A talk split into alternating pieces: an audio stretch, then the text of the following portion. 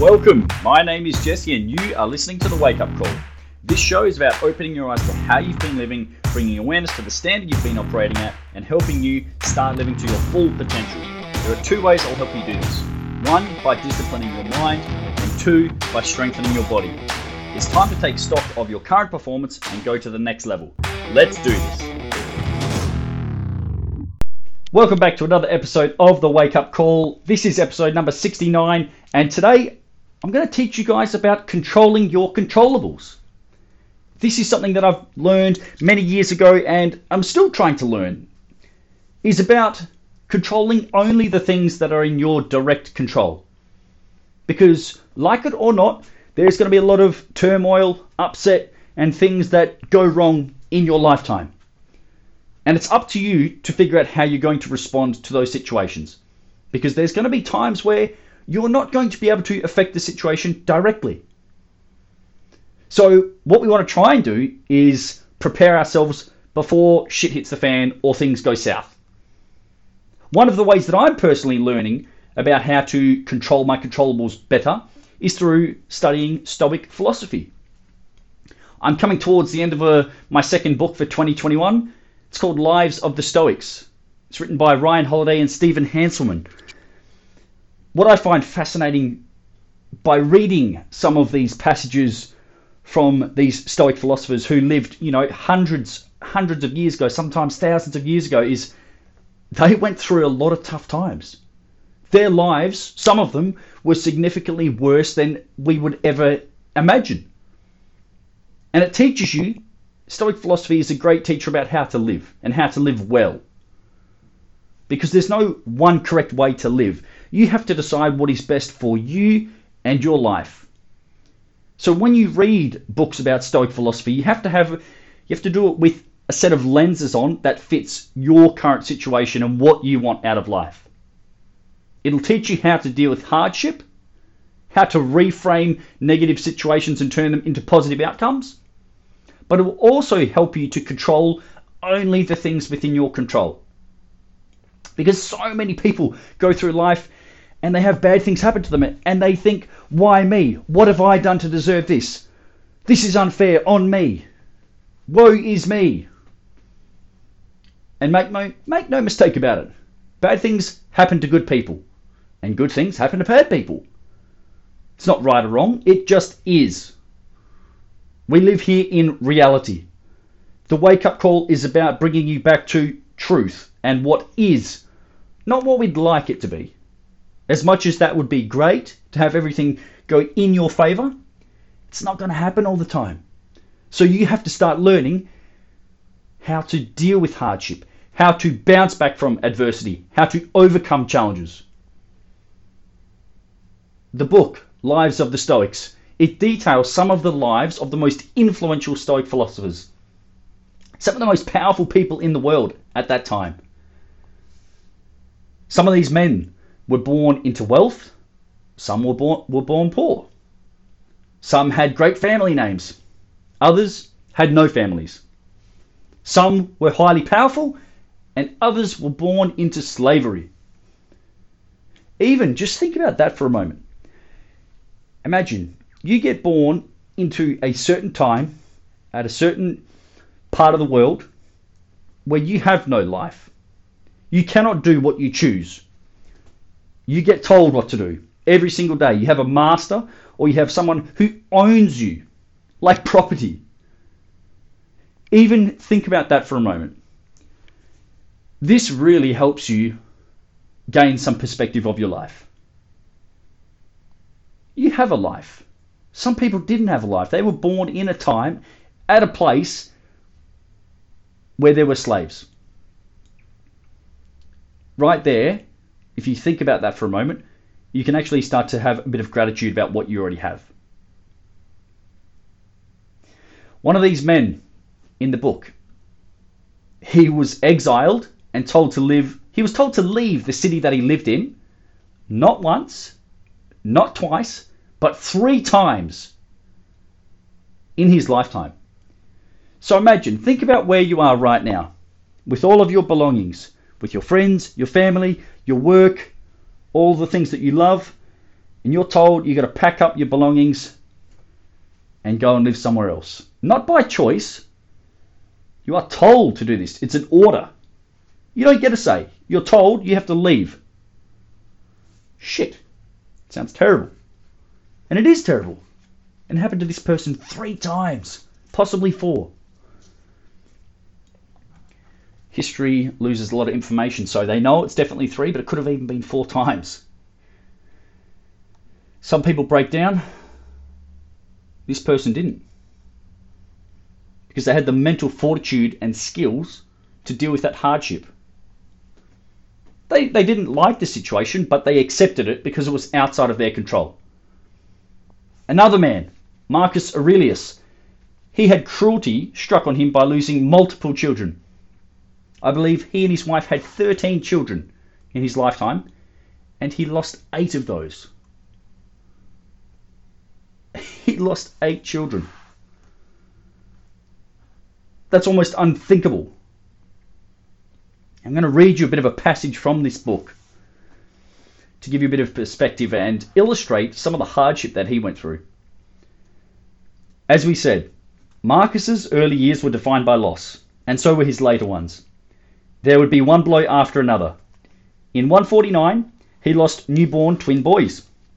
In 151, he lost his firstborn daughter, Domitia Faustina. In 152, another son, Tiberius Aelius Antoninus, died in infancy. That same year, Marcus's sister, Cornificia, died. Shortly after, Marcus's mother, Domitia Lucilla, died. In 158, another son, whose name is unknown, died. In 161, he lost his adoptive father, Antoninus Pius. In 165, another son, Titus Aurelius Fulvus Antoninus, twin brother of Commodus, died. In 169, he lost his son, Verus, a sweet boy, during what was supposed to be routine surgery, whom he had hoped would rule alongside Commodus, as he had ruled with his own brother.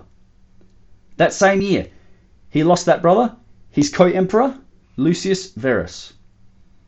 He would lose his wife of 35 years not long after. Of Marcus's boys, five died before he did. Three of his daughters as well. No parent should outlive their children. To lose eight of them, so young, it staggers the mind. Unfair does not even come close. It's grotesque. How easily this could shatter a person. How easily and understandably it might cause them to toss away everything they ever believed to hate a world they could be so cruel. Yet somehow, we have Marcus Aurelius writing, after all these twists of fate, a note that captures the essence of leadership and the incredible resilience of the human spirit.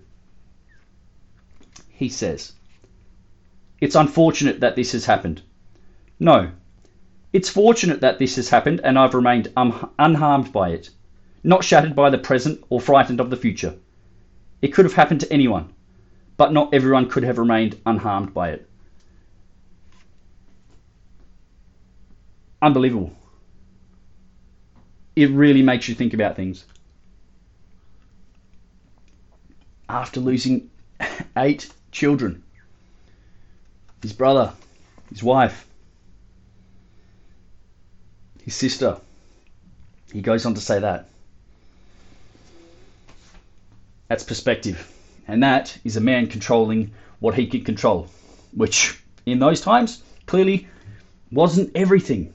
This is a man who had full power. He wanted to be the king, to be the emperor. And that's how he dealt with that. He did the best thing he could, which was control only the things in his control. His actions, his decisions, his choices, It's brutal. Right now, there's a lot of turmoil in the world. COVID 19 rearing its ugly head, forcing West Australia into a five day lockdown. There are fires burning in our northern suburbs here in Perth. Just this morning, there was a firearms incident in a local area with the TRG called. Each of these things, as terrible as they are, are outside of my control. I understand this concept there is a lot of bad things happening. So, I asked myself the question what can I control? Can I control any of those three things that I just mentioned? If I'm objective about the situation, no, I can't. I can't control the weather. I can't magically make the coronavirus go away. I can't stop those fires from burning. I can't impact the outcome of what happened at that house with the firearms in it. I'm not a fiery. I'm not a police officer or in the tactical, tactical response group. But it doesn't mean that I should do nothing. Nor should you. What it does mean is that you should focus and look internally. What are all the things that you can control? Do you have a fire plan in place? What happens if there is a fire near you? You could hope and plan and wish that there is never a fire, but what if there is one? Are you prepared? Are you ready? Does your household know the fire plan and what to do in case of emergency? Are your bags packed in case you have to grab your things and leave within a five minute time period? Is your house safe and secure with minimal risk to fire? Do you even have a fire extinguisher and first aid kit? If you want to protect yourself from, from theft, do you have security uh, doors on your property? What do you do if there is suspicious behaviour? Do you know what to do? If you don't, you call triple zero. But these are the things that are in your hands.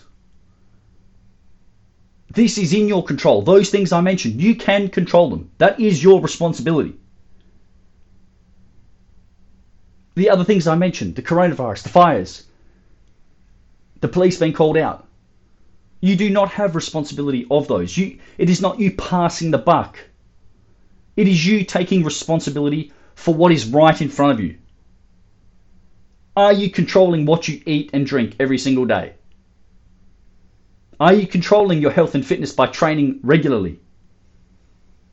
Are you controlling your mind by choosing what you read and listen to? Are you controlling your emotions by thinking before you act? Or worse, before you react to do something that you later regret?